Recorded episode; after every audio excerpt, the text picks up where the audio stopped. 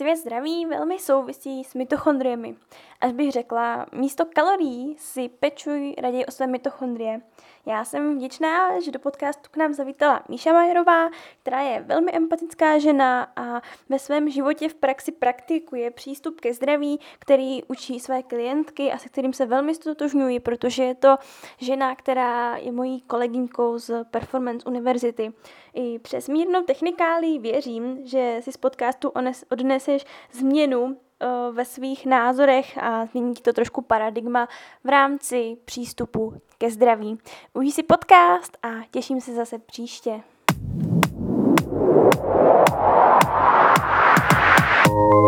Naše krásná společnost tak nějak podprahově volá, že potřebuje zdravé a spokojené organismy a hlavně také prostředí pro ně. A ty právě teď posloucháš podcast, který ti podává pomocnou ruku, protože dává smysl přidávat střípky zdraví do celé skládačky. No tak zkus poslouchat a třeba se k nám přidáš.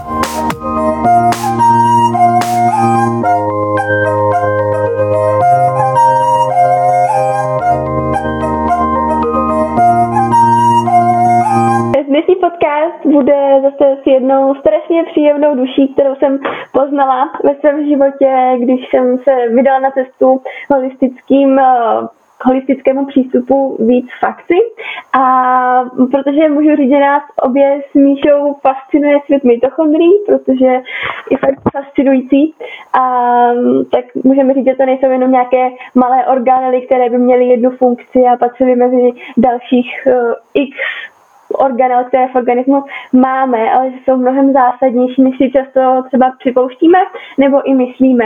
A protože vím, že se Míša o mitochondrie zajímá a dostala se k materiálům, které mi přijdou jako strašně super, tak jsem ji poprosila, jestli by nám mohla ze svého úhlu pohledu prozradit nějaké know-how, něco z toho úhlu celistvého přístupu k člověku a vlastně ty informace pak, abychom je mohli čapnout a využít je ve svém životě, protože konec konců o to tady tak nějak z mého úhlu pohledu jde.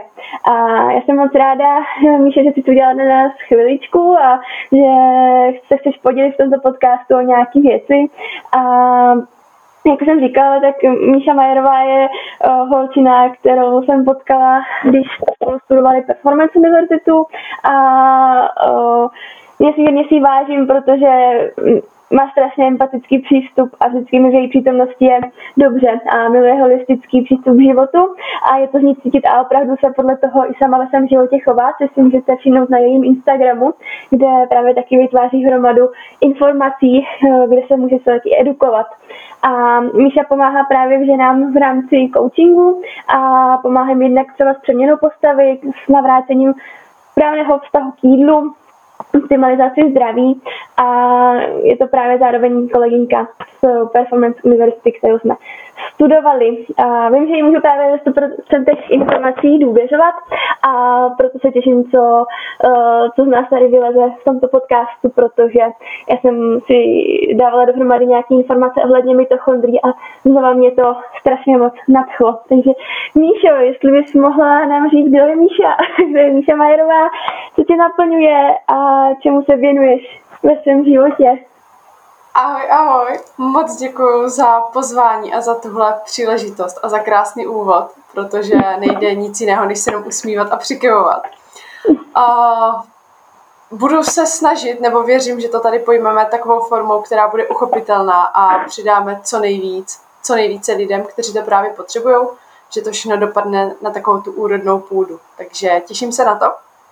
No a teda, abych se nějak představila nebo něco o sobě řekla, tak jak už si sama zmínila, tak holistický přístup bych řekla, že jde dát k mému jménu, jakože Michaela Majerová a rovná se holistický přístup, protože jakmile tě to jednou pohltí, jakmile pochopíš, jak to funguje a jak je potřeba na to koukat, tak už to prostě nejde jinak. Takže se to vlastně promítá do všeho, co dělám, do všech oblastí, v kterých se pohybuju, které se mi nějakým způsobem týkají. Takže to bych řekla, že je taková jako hlavní message, která vždycky ze mě vychází, nebo snažím se, aby vycházela. A jak už si sama řekla, tak se snažím, abych mohla předávat to, co jsem načerpala já, i dalším lidem, aby i oni mohli zkvalitnit svoje zdraví, zkvalitnit svůj život, protože jakmile nemáme zdraví, tak potom ani ten život neodpovídá tomu, čemu by odpovídat mohl. Takže zdraví vnímám jako by ten hlavní pilíř pro to žití. Ne přežívání, ale žití. To je super přístup. Jo, a myslím si, že to ani jinak nejde. No, je to tak. No, takže byť se může zdát, že pracuji hodně ve sféře jakoby výživy nebo celkově nějaké optimalizace zdraví, tak to je pravda, ale zároveň nezapomínám na důležitou součást, a to je mindset, nastavení mysli a to, jak vnímáme my sami sebe, jak vnímáme svět okolo nás, jak k němu přistupujeme, jaké máme hodnoty, jaké máme priority.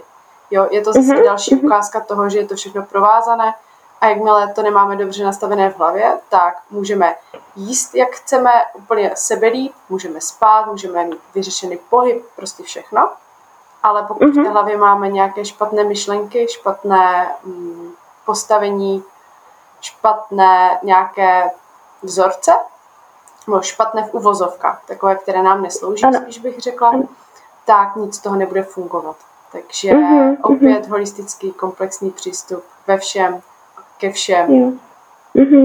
Jo, Míšo, určitě máš pravdu a i to s tebe cítím, tady s tím tématem se hodně vždycky zabýváš, že všechno vztahuješ právě k tomu mindsetu a k té psychice a k té práci s tou hlavou, která je možná mnohdy ještě víc důležitější než to, co jíme, protože ta hlava hodně ovládá všechno. Přesně tak. No paráda. No tak můžeme jít asi rovnou na to. Jdeme na to. První otázka. Co podle tebe jsou vlastně mitochondrie a proč tě tohleto téma tak zaujalo? Co tě na tom tak chytilo? Nebo jak to vidíš?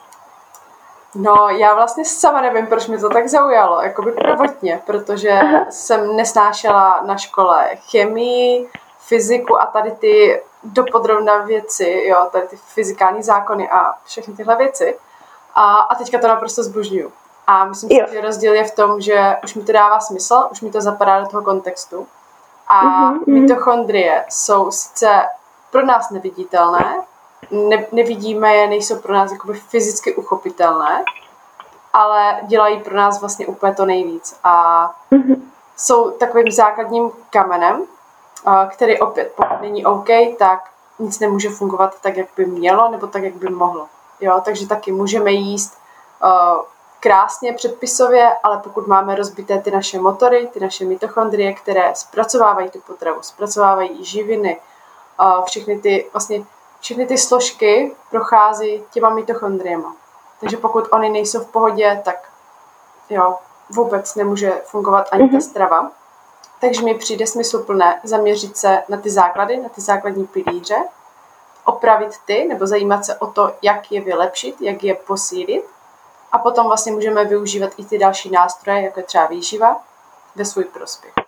Takže mitochondrie, malá organela, malá součást buňky, ale má obrovské funkce, obrovsky nás ovlivňuje a na nich to vlastně stojí, takže proto mě to zaujalo a přijde mi nádherné objevovat ty kouzla, které se tam vlastně dějou, protože ona to fakt kouzla jsou. Jo, ve výsledku ano, jde to popsat jako fyzicky, jako fyzikálně spíš bych řekla, ale připadá mi to jako kouzla, jak to ta příroda hezky vymyslela, jak to je fakt všechno propojené, všechno na sebe navazuje, všechno funguje na základě nějakých zpětných vazeb. Tudíž pokud změníme jednu věc, tak ta kaskádově mění všechno ostatní. Takže v tom jasně. Jo, úplně jak tohle to říkáš, tak to se mnou hrozně moc rezonuje, protože v podstatě proto studuju to, co studuju, no protože mě vždycky strašně zajímalo, co se děje pod tím povrchem, to, co vlastně my nemůžeme vidět nikdy jako očima, ale to vlastně jsme my, protože každá ta jedna buňka nás tvoří a kdyby nebyla buňka, nebyly ty organely, to jsou vlastně takový jako takový mini organismy prostě v tom těle, že vlastně každá ta buňka funguje sama o sobě, tak bychom tady prostě nebyli. A to mi přijde naprosto skvělý, úžasný a na tom ještě ta další záležitost je, že vlastně ta molekulární biologie a to, že my můžeme se koukat na tady ty věci typu mitochondrie a menší struktury a koukat na ty signální dráhy a že existují různé jako metodiky, kterýma na to lze koukat, tak to tady ještě před snad 200 lety vůbec nebylo. To znamená, že není to tak dávno, co my máme teprve možnost vlastně se koukat na tady ty nižší struktury a vlastně brát to z toho úhlu pohledu, že aha, už víme všechno, tak to tak není. A to, co nám říkali dneska v prváku, je, že hele, jako OK, ale to, co my vám tady dneska řekneme, tak to už dávno třeba tak ani není, že prostě už se to třeba objevilo, že to je zase trošičku jinak. A v tom je to krásný a zároveň je v tom to v dnešní době takový scary, protože často se snažíme zaměřit na to, co tahle studie říkala a jestli to máme vědecky podložený, ale zapomínáme na to, že ty vědecké studie dělají prostě lidi a ty lidi nejsou nikdy úplně objektivní a každý to píše s nějakým svým pohledem. To znamená, neříkám, že nejsou směrodatný, každopádně furt je to jenom ten lidský prvek, který vlastně zkoumá svůj lidský prvek a je to strašně zajímavý. Ale to bych se zakecala trošku jinam. Super. Takže jdeme dál. Jak podle tebe vidí holistický přístup mitochondrie a jestli máš tady nějaké srovnání právě s tou fyziologií nebo s vědou? Tak ve mně tahle otázka vzbuzuje takových víc drah odpovědí. První je to, že my máme nějaké poznatky a makáme na tom, abychom ty poznatky měli. Platí se studie, platí se i ovšem tyhle výzkumy, ale na druhou stranu ty poznatky vlastně nevyužíváme. Jo, vůbec nejsou aplikovatelné, nebo nejsou přidány právě do těch metodik, co se vyučují na vysokých školách. Jo, jsou vlastně výzkumy, které si můžeme najít, studie, které si vyhledáme na internetu, ale reálně je nevyužíváme. Tak si jako říkám, proč je vlastně děláme, když je nechceme využít.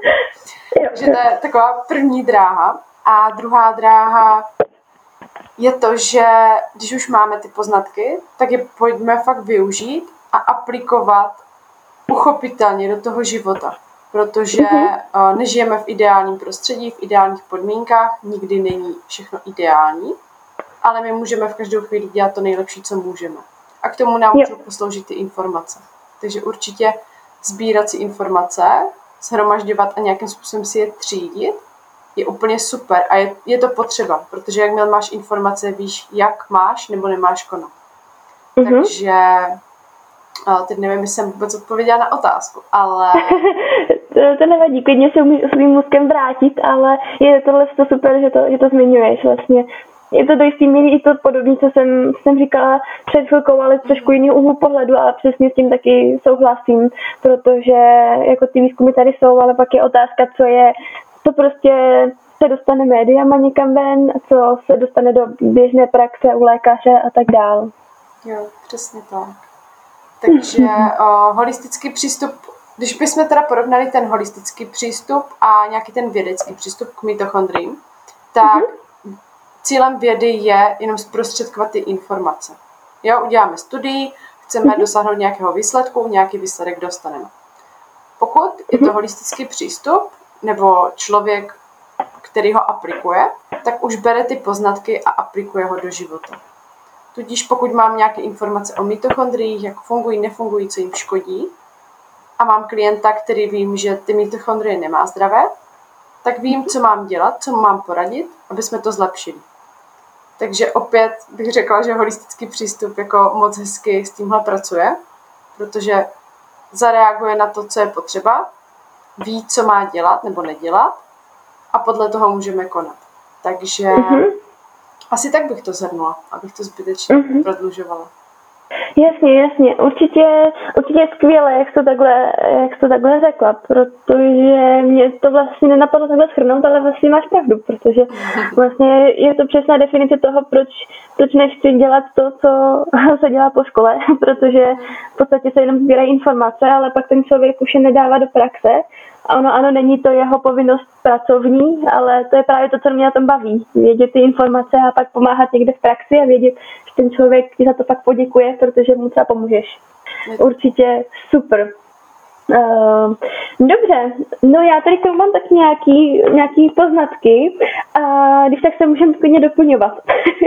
A protože třeba to, co já vidím, nebo to je, jak my se zase ve škole většinou a na fyziologii bavíme o mitochondriích, tak ještě jedna věc, že nechci jít tady nějak jako ultra do hloubky, protože furt se nevnímám jako člověk, který by tomu extra rozuměl a mitochondriema se nezaobírám každý den, takže určitě by se v tom našli nějaké chybičky, které prostě jsou třeba jinak a který nějaký molekulární biolog, co na mě bude koukat, bude klepat třeba na čelo. Takže do toho se pouštět nebudem. Ale v podstatě, jak vidí věda mitochondrie, že to jsou právě takové víceméně továrničky na adenosin trifosfát, na tu molekulu, na to molekulární platidlo, kterými platíme vlastně všechny procesy v těle, které fungují. A většinou se mitochondrie vnímá jako organela, která má prostě dvojitou membránu, kde se potom hlavně udávají věci jako Krebsův cyklus a elektron transportní řetězec, z čehož ten elektron transportní řetězec potom vytváří právě to ATP. A je to hrozně zajímavá věc a v biochemii na to prostě celý semestr minimálně toho, že se učíme o tom, co v tom přesně je a funguje. A to mě zaujalo, tak ATP jakožto člověk, vlastně my každý den vyprodukujeme skoro tu stejnou hmotnost, jako vážíme. To znamená, vychází to v přepočtu na nějakých 10 miliard ATP za jednu buňku v denním měřítku za den, což je úplně ultrahustý. No a máš třeba něco, co bys chtěla teď zase říct, jestli je tady k té otázce? Určitě. Přesně to je krásná ukázka, že když už si to hodíme do těch čísel, tak si ty čísla ani nedokážeme představit. Ale může nám to hezky demonstrovat tu důležitost té maličké organely. Jo, protože bez nich bychom umřeli. My sice sebe vidíme jako tělo, vidíme se jenom jako tuk, svaly, velké orgány, pokožka, ale vůbec se nevnímáme jako ty soustavy, ty buňky, ale ty jsou ty důležité, protože prostě bez nich by to nešlo. No a co mi přišlo teda zajímavé s tím ATP, tak vlastně taky jsem byla na škole učena to, že ATP je zdroj energie a že vlastně pokud v těle probíhá nějaká reakce, je potřeba tam mít ATP. Není to tak úplně taky pravda, protože vlastně kdybychom jeli jenom na ATP, jenom na tenhle zdroj energie, tak nepokryjeme ani zdaleka všechny reakce, všechny přeměny a všechno, co se v našem těle děje. Zkrátka, v tom těle se toho děje tak strašně moc a ta tvorba ATP je oproti tomu tak maličká, že to tělo musí, zákonitě musí mít ještě jiné mechanismy, kterýma si tu energii bude dodávat nebo nějaký náboj pojede. Takže to si myslím, že je takový jako fakt, který už je potřeba fakt v té společnosti zbourat, protože potom se od toho odvíjí další nepřesné rady, jako třeba, že musíš jíst pořád sacharidy, aby stvořila tu energii co nejrychleji, co nejúsporněji.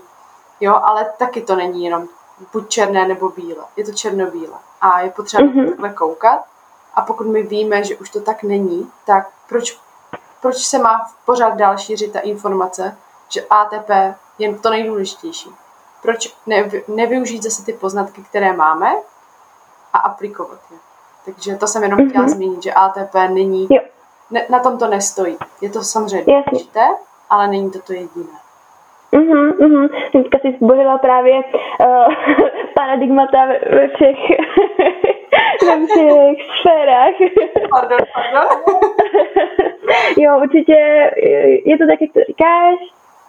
A je tady k tomu právě potom, nebo ještě jsem chtěla říct spíš to, že možná teda, jestli nám pak prozradíš v běžném životě, jak teda ty pohony, které nejsou ATP, se dají v našem životě prostě ovlivnit, a co to vlastně teda je.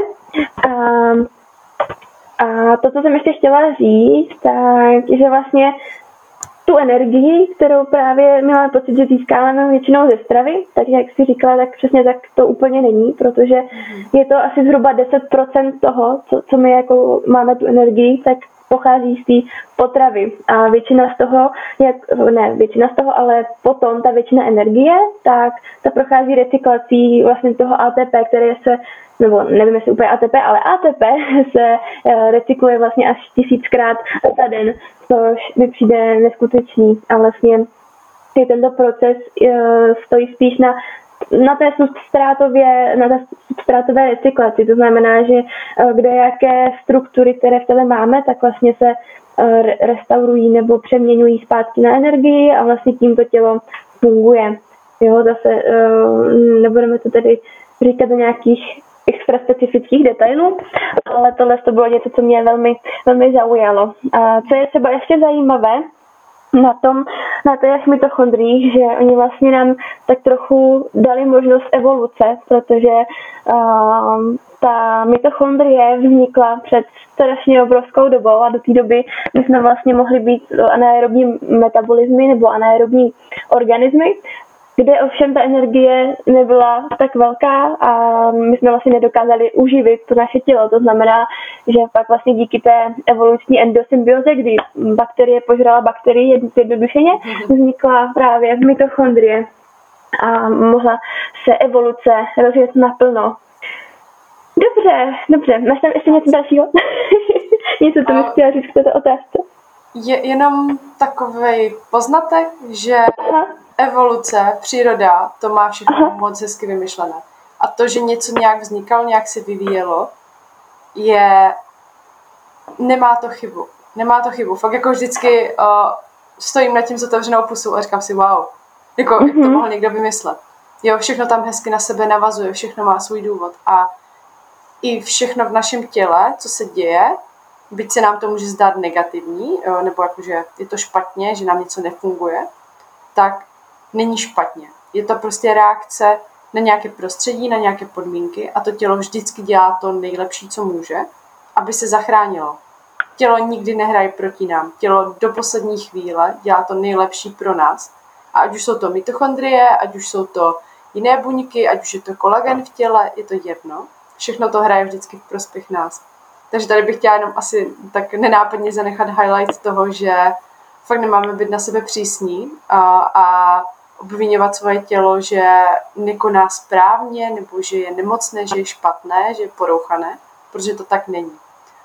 Takový zajímavý highlight je, nebo highlight, poznámka spíš, že i když má člověk rakovinu, tak my si myslíme, že to je negativní, jako že to je špatně, že prostě někdo má rakovinu.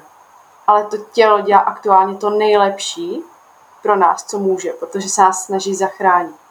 Takže i to, že se nám tvoří rakovinné buňky, přesouvají se nám do mozku, do srdce, tak není to, že tělo si řeklo, OK, tak kašlu na tebe a prostě jdeme do háje, ale do poslední chvíle dělá to nejlepší pro nás. Takže jenom je potřeba si tohle uvědomit a myslet na to. To jo, to je zajímavý. Přemýšlím, jak to uchopit. Jo, určitě do jisté míry máš pravdu a já to třeba vnímám tak, že při akutních věcech, při takových, jako který fakt bolej, nebo už mám pocit, že na ně nestačím sama, tak potom vlastně ta medicína, která dokáže krásně vlastně pomoct tady se všema těma problémama, a která dokáže fakt jako skoro z mrtvýho člověka udělat zase živýho a relativně zdravýho, což je naprosto skvělý. Ale přesně jak říkáš, na druhou stranu, když řešíme nějaké chronické onemocnění, autoimunity a tak dále, tak vždycky je to prostě kumulativní jev, který se v našem těle stává po mnoho let. Není to, že bychom prostě tenhle ten den zrovna onemocněli a nikdy předtím by se v našem těle nestalo nic špatného. To znamená, že právě tady je tak skvělý, tak skvělá ta prevence, která už jakýmsi způsobem nás chrání mnohem líp, než potom nějaké léky, které jsou třeba na vysoký tlak nebo další. Přesně tak. Souhlasím. Super, mrknu se, to tady ještě mám. Mě totiž ohledně těch mitochondrií ještě fascinuje i to, že ona nejen tam probíhá produkce tepla, nebo produkce ATP, ale právě dochází tam i k produkci tepla, neboli infračerveného záření, a které právě spouštěné vnějším prostředím. A je to velmi zajímavý metabolismus, velmi zajímavý mechanismus, a já jsem třeba jenom vůbec nevěděla, ale právě na tomhle principu tak mám pocit, že fungují ty červená světla, která na sebe vidíme. Teď mi vypadlo to, ten název. Infrapanely, yes. Infrapanely, který právě působí tím infračerveným zářením přímo na mitochondrie a na ty jejich chromatofory, kde se tam vlastně odráží to červené světlo, a pak pro nás má samé super benefity, ale k tomu se ještě určitě dostaneme. Dobrá. Já tady k té otázce jsem asi vyčerpala všechno, co jsem chtěla. Máš tam ještě něco, co bys chtěla dodat? Nebo mě už zaujalo to infračervené světlo, tak jestli chceš navazovat na to?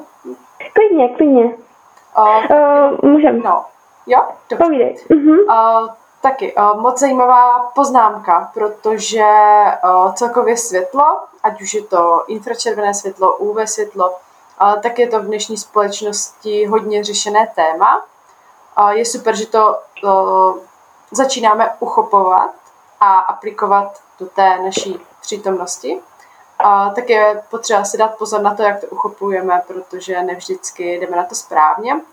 Často izolujeme nějakou věc a aplikujeme ji izolovaně, ale ono všechno má svůj význam a většinou v té přírodě je to všechno kompletní, takže ať už třeba ty infrapanely, super, je to super věc a fakt jako ty benefity z toho plynoucí jsou úžasné, ale opět je potřeba si uvědomit, že máme tady i sluníčko, kde je všechno komplexní, a vždycky vlastně radím začít u toho, co máme k dispozici v přírodě, a potom vlastně jakoby stupňovat a využívat třeba ty technologie nebo ty poznatky.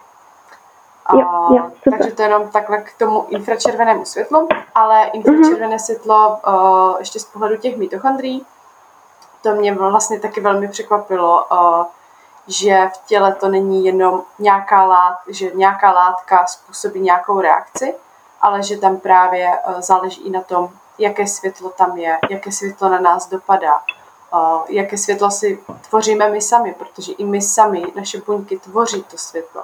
A to světlo má potom vliv na vodu, kterou máme okolo buněk, okolo orgánů. A taky není jedno, jakou strukturu má ta voda. Protože jakmile máme v uvozovkách špatnou vodu v sobě, tak ty reakce, ty přenosy, nervové vzruchy, nic nedokáže pracovat správně nebo efektivně. Takže je potřeba na to fakt koukat komplexně, že jedna věc, třeba to, jaké na nás svítí světlo, ovlivní vodu v našem těle. To, jakou vodu máme v našem těle okolo buněk, to ovlivní to, jak ty buňky budou pracovat, nebudou pracovat. Takže je to taková krásná kaskáda a to mi přijde úplně fascinující. No. Jo, tak ono samozřejmě potom, že máme nějakou buňku a ta buňka v sobě má roztok v uvozovkách a se právě liší složením jontů a právě tím, jak ty buňky mezi sebou pak komunikují, na základě toho pak vznikají nervové vzruchy a můžeme přinášet ten signál a tak dále. To znamená, že ano, je super, že jsi to takhle zmínila, protože opět není to jenom o té mitochondrii, ale o tom celku jako takovém. Tak. Paráda. Miško, jak to vypadá běžný život, běžné ženy se zdravím mitochondrií? Jednoduchá a těžká otázka zároveň. Jak už jsem řekla, ty mitochondrie jsou pro nás klíčové a je potřeba vědět, jestli nám fungují, nefungují, jestli jsou v dobrém stavu, protože od toho se pak vlastně všechno odvíjí. Pokud já jako běžná žena chci žít zdravě, chci mít energii, chci předejít nějakým onemocněním, chci se cítit naplněná, chci fungovat, chci dosahovat svých cílů, tak se musím dokázat spolehnout na svoje tělo, které vím, že mi funguje. A to jsou právě i ty mitochondrie. Jo, protože vlastně mitochondrie máme v každé buňce. Z buněk je tvořený každý orgán, každý sval, každá část našeho těla. Takže proto je potřeba se zaměřit na to, co nás tvoří, aby jsme pak mohli fungovat. Takže pokud já chci řešit třeba výživu, chci se stravovat zdravě. OK, tak teď si můžeme jako definovat, co je zdravá strava.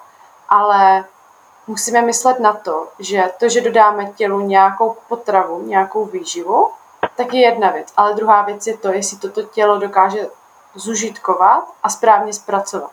A to jsou právě ty mitochondrie. Často se třeba stává, že přijde nějaký trend, keto dieta. Jo, krásný příklad, myslím si, že teďka nebo poslední dobou hodně aktuální. Keto dieta, keto stravování, low carb, skvělý nástroj, ale pokud je špatně použitý, tak naopak nám může uškodit.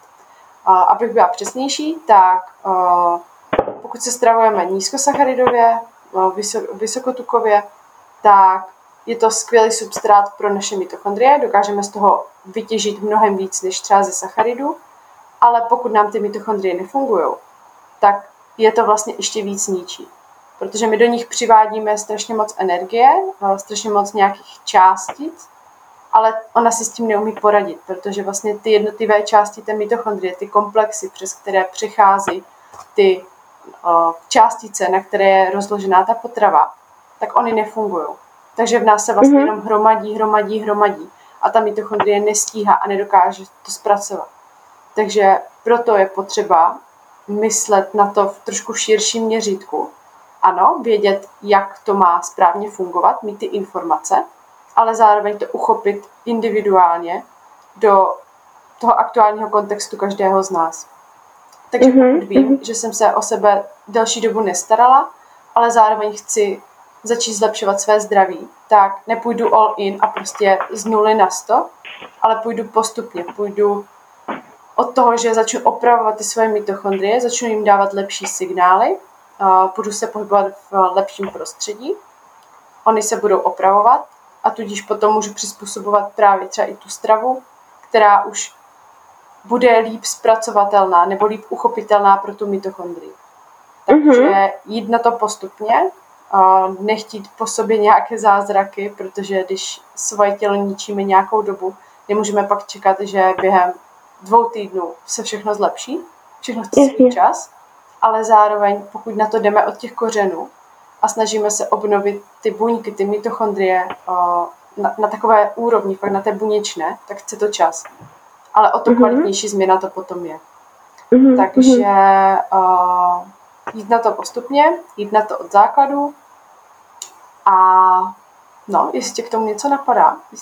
Jo, oni ty mitochondrie, ať se to nezdá, tak je to jeden ze nejzásadnějších faktorů, který dostávají v 21. nebo faktorů, z nejzásadnějších struktur, který dostávají v 21. století na frak, protože většinou máme přetížené, oni jedou tak jako na 150% a nefungují tak efektivně, jak bychom si přáli a právě to ovlivňuje veškeré potom ty systémové kaskády, co máme v těle. A v tom je ten problém. To znamená, že když my máme poničené mitochondrie, tak nefungují ani ty další aspekty našeho životního stylu, tak jak bychom si přáli a proto mnohé ženy nevidí třeba i ty výsledky, které by si přáli.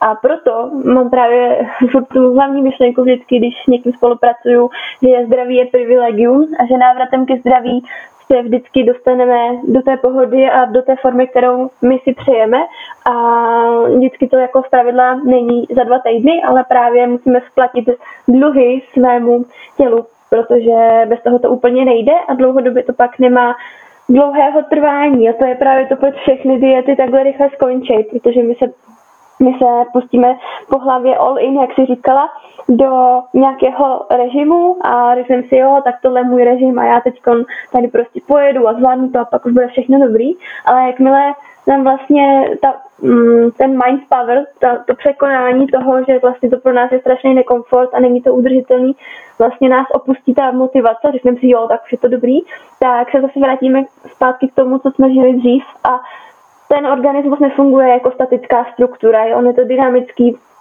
dynamický proces. Všechny ty procesy jsou dynamické a vlastně nemůžeme si myslet, že to, co změníme a to se vrátíme zpátky do starých kolejí, tak vydrží na věky. To znamená, jediná šance, jak právě se o sebe starat dlouhodobě, je optimalizovat si zdraví v rámci těch mitochondrií.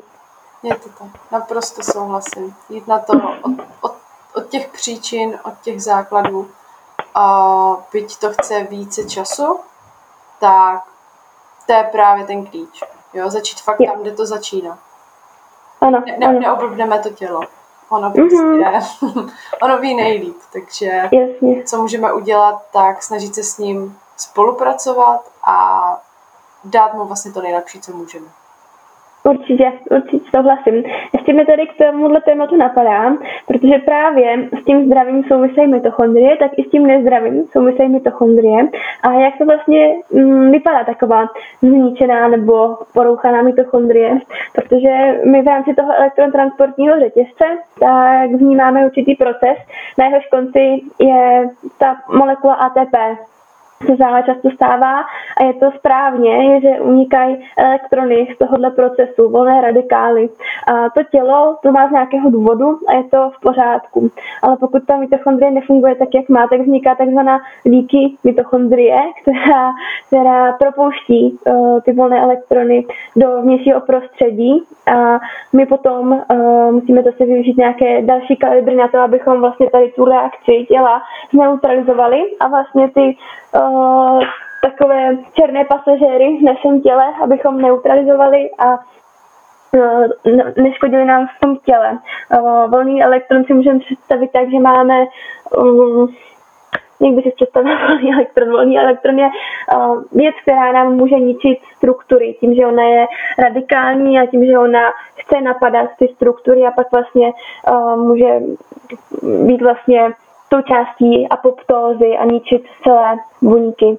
To znamená, že tohle je jedna věc, ten lík elektronů.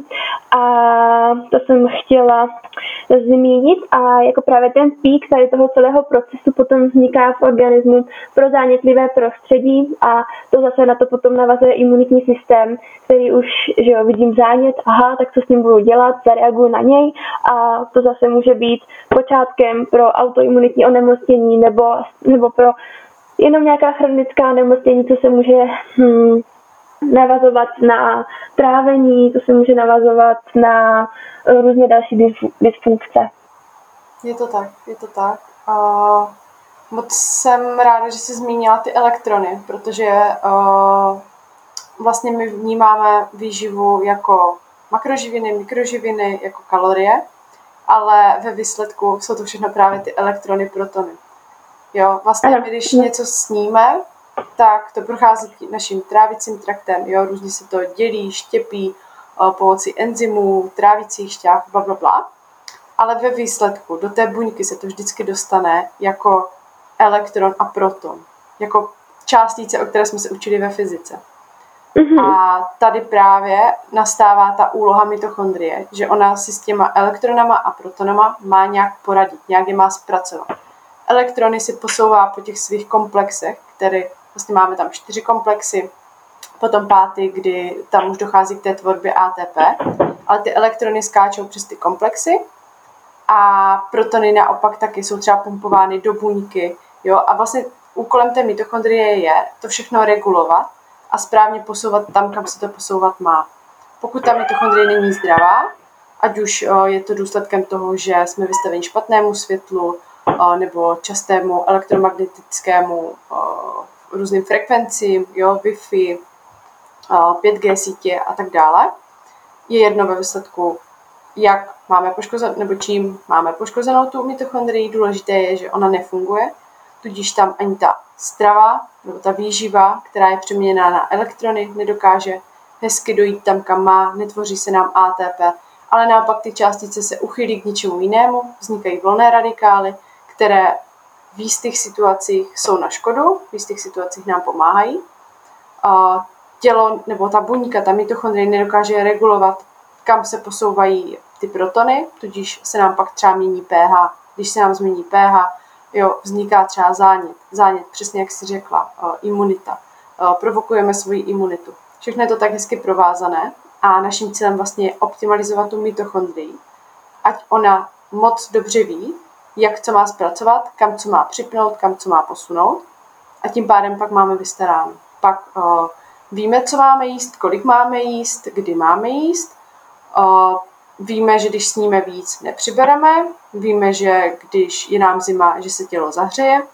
Jo, ono tělo fakt má mechanismy úplně na všechno a když my si ho optimalizujeme, tak máme vystaráno. Ona ta každá buňka ví, co má dělat. My jenom potřebujeme dát ty správné signály a správné prostředí. Super, no dobře. A teď tady sedí na druhé straně nějaká holčina a říká si, no tak jako fajn, tohle všechno je hezký, tak co jako mám ale dělat, že jo? Takže tady ta teorie, to je super, teď jako jste mi trošku vystrašili, protože jste mi tady řekli, že vlastně skoro umírám, což mimochodem není pravda, ale je dobrý v rámci celého života se na to zaměřit už teď, než je pozdě, jak se říká, kopej studnu dřív, než je žízeň. A to pro nás není často tak atraktivní a proto většinou končíme tam, kde nechceme. Takže pojďme si říct, jak můžeme pečovat o své mitochondrie tak nějak v rámci denní báze, v rámci dne, týdne, spíš tak nějak jako v rámci těch návyků, jaké fenomény tě k tomu napadají, co ty třeba doporučuješ svým klientkám? Mm-hmm. Tak určitě nejdřív musím zmínit to, že přesně nesmíme propadnout té myšlence, že teď je všechno špatně a teď musím všechno změnit, protože jinak prostě umírám a všechno je špatně. Ne, opět prostě radši se na chvíli zastavit, říct si OK, tak nějak jsem to do téhle doby dělala, teď to začnu dělat jinak, ale postupně. Důležitý faktor, který je za mě asi úplně ten nejhlavnější, tak je naše prostředí. To, čím my se obklopujeme, co nás obklopuje, co na nás působí a nepůsobí. Všechno, co máme kolem sebe, vnímá každá buňka našeho těla. Tudíž vybírat si prostředí, v kterém jsme. Jsme v moderní době, všude máme různé sítě, Wi-Fi routery, pořád jsme na příjmu, máme mobily, sluchátka, máme chytré hodinky, je toho strašně moc. A to si myslím, že to je to nejhorší pro naše mitochondrie, protože jim to vlastně narušuje to jejich fungování. Je to, když si představíme třeba moře, nějaké klidné moře, jsem tam nějaká vlnka a teď tam spadne meteorit. Tak to moře se prostě rozvíří a všechno je tam ve velkém chaosu. A přesně takhle bych si třeba představila tu mitochondrii, že ona si jede v nějaké svojí frekvenci, na nějaké jako svojí vlně, jenže my, jak jsme v tom prostředí, kde je sama ta elektronika, tak ona jí to vlastně furt nabourává a ona pak nemá čas soustředit se na to, na co má, na ty svoje hlavní funkce. Takže určitě neříkám, že teď máme prostě všechno vyhodit, úplně se odpojit. Ne, ale zkusme se jenom zamýšlet nad tím, jestli nejsme až moc na těch mobilech, na obrazovkách. Jestli třeba, jako ono stačí, když na večer, když jdeme spát, vypnout tu Wi-Fi, jakože úplně vypnout. V noci přece nepotřebujeme. Nepotřebujeme spát s chytrýma hodinkama, které nám říkají, kolikrát jsme se v noci nadechli, vydechli, jak nám bylo. Je to fajn vědět, ale mnohdy je to naopak to, co nám škodí. Takže pojďme trošku eliminovat tu elektroniku a využít nebo víc se odpojit, ale zároveň napojit na sebe. Jo, takže když můžu a nepotřebuju, dám mobil do leteckého režimu. Když nemusím, nemám ty sluchátka v uších. Když nepotřebuju, nemám na sobě hodinky. Když to jde, tak nesedím u mobilu, který mám zapojený v nabíječce. Jo, jsou to ve výsledku takové maličkosti, ale jenom myslet teda na to, že i tyhle věci na nás působí a mnohdy jsou to ty největší vlivy na to. Takže určitě tady ta elektronika, čas před displejem, to bych řekla, jakože je taková první věc. Druhá věc, světlo. Když si představíme, co pro nás dřív bylo přirozené a co je pro nás rádoby přirozené teď, tak dřív jsme byli pořád venku, svítilo se maximálně svíčkama, ohněm nebo nějakou malou žárovkou, ale teďka jsme schopni 24 hodin denně, každý den svítit úplně stejně silnýma světlama a máme vlastně pocit, že je den. Moc se mi líbí to, že v přírodě má všechno svoje cykly, tudíž cyklus den-noc má taky svůj význam. Takže pojďme se trošku vrátit zase k tomuhle. Opravdu nepotřebujeme svítit celý den na plné perdy, prostě pořád a pořád být pod tím světlem. Sami jste možná si někdy všimli, že když jste v práci a svítí tam na vás různé zářivky, že jste vyčerpaní, že vlastně jste brutálně. V práci úplně prostě bez energie, úplně jako mimo a říkáte si, jako proč? Vždyť jsem vlastně nedělala nic náročného. No, jenže to světlo nás vysává, to světlo nás dehydratuje. Jo, a potom, když máme dehydratované buňky, opět nedochází tam ke správným signálům, ke správným vzruchům, netvoří se ta energie. Jo, takže světlo, jakému se vystavujeme, nám může buď ubírat, nebo nám může přidávat. Tady ty umělé svítidla nám ubírají tu energii, naopak sluníčko nás dobíjí, protože sluníčko působí na mitochondrie a mitochondrie pak jede na tu energii ze sluníčka. Jo, takže určitě myslet i tady na tohle. Takže elektronika, světlo, si myslím, že je takové nejjednodušší, jakože že jsou nejvíc jakoby dosažitelné, nejjednodušší je můžeme ovlivnit, ale zároveň dělají to nejvíc. To jo, jak jsi úplně říkala s tím světlem a s těma žárovkama v práci, tak si mi úplně vnukla moji jednu zkušenost, kterou mám právě z laboratoře ve škole. A já jsem právě byla, že 2 dny třeba v laboratoři, vlastně třeba 8 hodin a já jsem byla tak strašně unavená, vyřízená a jsem jako přemýšlela, z čeho by to bylo, že prostě no tak jako není to zase taková strašná práce, tam prostě párkrát něco udělat, nějaký úkony a tam teda dá hotovo, že jo, ale já jsem potom si fotila ty jedny vzorky mobilem a vlastně jsem takhle namířila telefon jenom do prostoru a tam byl vidět ten brutální flikr, jak to světlo vlastně má ty žárovky, které pro ten organismus vůbec nejsou jako zdraví vhodné nebo optimální a vlastně hydrometrický na to často upozorňuje, že vlastně flikr ti ruší jako vůbec pozornost a unavuje tě a všechno a je to vlastně, když si namíříte foťák oproti světlu, tak ono to dělá takové jako, nevím, jestli to někdy Míša zkoušela, problikává, to je přesně ono a to jako pak jsem zjistila, že okej, tak tady asi úplně nechci být do konce života. No. a to je naše tělo, no. No, takže tak, takže super, tyhle ty 2 věci jsou určitě stěžejní a já bych v rychlosti třeba zase řekla ten můj pohled a ještě bych tam přidala dechové cvičení, přidala bych tam možnost otužování, protože otužování hodně souvisí s hnědou tukovou tkání a ona je hnědá kvůli tomu právě, že v té tkání je vícero mitochondrií a je super si takovouhle tkání pěstovat a pak právě ještě s tím s tou schopností termoregulace zase souvisí generace tepla a v mitochondriích právě existují proteiny, jmenují se uncoupling proteiny 1 a uncoupling protein 3 a ty jsou zásadní pro generaci toho tepla. A zase se osmým úzkem vrátíme k tomu základu a ta fotobiomodulace, o tom už jsme se trošku bavili, je to zase trošku finančně náročnější záležitost, ale co můžu říct, tak pokud si najdu denně čas na to, tak ti to nejenom zregeneruje tkáně,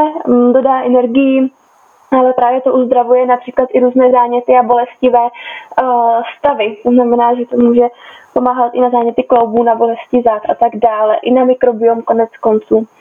Znamená, že tohle je další věc, která je možná a jako taková zásadní věc, což je téma, o který jsem jednou psala i článek, tak byl právě obnovení leptinové citlivosti a to vlastně jak souvislí a nesouvisejí kalorie s mitochondriema. Takže vlastně to, co si tady se pokoušela zmiňovat, je to, že kalorie nejsou opravdu všechno, na co bychom měli koukat a že primární je právě například v rámci těch hormonálních kaskád obnovení právě leptinové citlivosti, čehož docílíme tím, že posílíme beta-oxidaci a vlastně to tělo nebude brát tolik energie ze sacharidů, ale bude vlastně posílená právě ten druh oxidace. To znamená, že my, když ten mechanismus nemáme v takové kondici, jaký bychom si přáli, tak právě dochází ke zpomalování metabolismu, co se odehrává v mozku a skrz hormony štítné žlázy potom zpomaluje metabolismus. To znamená, že s tím to taky souvisí zdraví mitochondrií, ale o tom zase třeba někdy příště. Jo, je to hezky komplexní a mohli bychom tady být fakt hodiny, protože přesně leptin, chlad, moc hezká témata, které mají své místo. Chlad je v dnešní době používaný jako strašně fancy věc, ale spíš bych si, já už s tím mám spojené to, že je to revoluční nebo evoluční faktor pro naše tělo, který hezky dokáže pomoci s obnovou těch mitochondrií. Jo, je to fakt silný nástroj, který, když je dobře použitý, tak generuje obrovské výsledky, obrovské zlepšení. Takže taky na to třeba koukat trošku jinak, než tady tím půl pohledem. Jasně. A leptin, krásně si vzpomenula, prostě hormon, který nám říká, kolik máme jíst, co máme jíst, a který nám pomáhá správně zpracovávat tuky, ať už ty, které přijmeme, nebo ty, které máme na těle. A s tím se potom pojí i to, že pokud máme tady to všechno v těle optimalizované, tak se nás netýká nějaká obezita, nadváha, ale to tělo si hezky pustí to, co potřebuje, protože když drží nadbytečný tuk, tak je to pro něho zátěž. A když ho drží, tak to není, že nám řekne, OK, tak teď budeš tlustější. Ale je to, protože ono ho potřebuje. Jo, má nějaký svůj smysl, ale my, když tomu tělu dáme to, co potřebuje, tak ono pustí to, co už potřebovat nebude. Super. Já si myslím, že tohle je krásná tečka za tím, co jsme se snažili dneska předat. A tak mě napadá, jestli, Míšo, máš něco, co ti napadne, co bys si chtěla ještě zmínit, nebo nějaký v ozovkách poselství nakonec a co máš na srdci? Převzít zodpovědnost za své zdraví do svých rukou, protože nikdo to za nás neudělá. Každý máme spoustu svých starostí, takže ještě abychom museli řešit ty ostatní, tak na to nemáme kapacitu. Takže pokud něco chceme, tak věřím, že to zdraví je něco. Je to takový ten odrazový můstek. Jo, když jsme zdraví, nemusíme řešit to, že nemáme energii, že nás něco trápí, že si připadáme nehezcí, že držíme tuk, jo, že máme trávící problémy nebo nemáme dobrou kognitivní funkci našeho mozku. To nás všechno vlastně brzdí před tím vším, co bychom v životě chtěli. Takže určitě zaměřit se na to zdraví, ale ne takovým tím egoistickým způsobem, jakože OK, tak všichni mají zdravý životní styl a já ho budu mít taky, ale s tím nejvyšším respektem k sobě a ke svému tělu. Takže jít si na to svým tempem, najít si svůj směr, nebát se si říct o pomoc, pokud vím, že to nezvládám, protože proč bych měla trávit čas nad něčím, co už je objevené, co už někdo ví a co už mi někdo v uvozovkách lusknutím prstu může předat. A já ušetřím ten čas, tu energii. Ale nesnažit se být zároveň na sebe moc přísný, že všechno teď musí být hned, všechno musí být ideální, dokonalé, a pokud něco není podle předpisů, tak jsem zklamala a jsem k ničemu, nejsem dost dobrá. Protože to se pak zase vracíme k tomu mindsetu, že potom už ani ty změny nebudou fajn, protože to nastavení v hlavě není fajn. Takže myslet i na tuhle sféru a začínat právě tam. Začít v hlavě, uvědomit si, proč chci nějakou změnu, jaký chci, a podle toho vlastně pak směřovat ty svoje kroky. Paráda.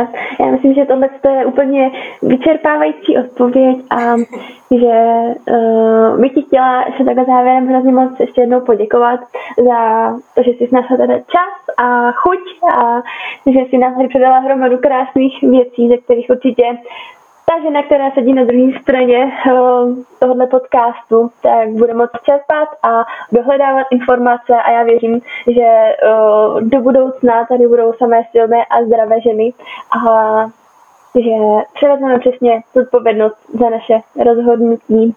Tak jo, Míšo, tak měj se krásně, ráda jsem tě viděla a užívej si svého života. Ahoj. Děkuju moc a děkuju za to, co tvoříš a jak pomáháš to všechno šířit dál.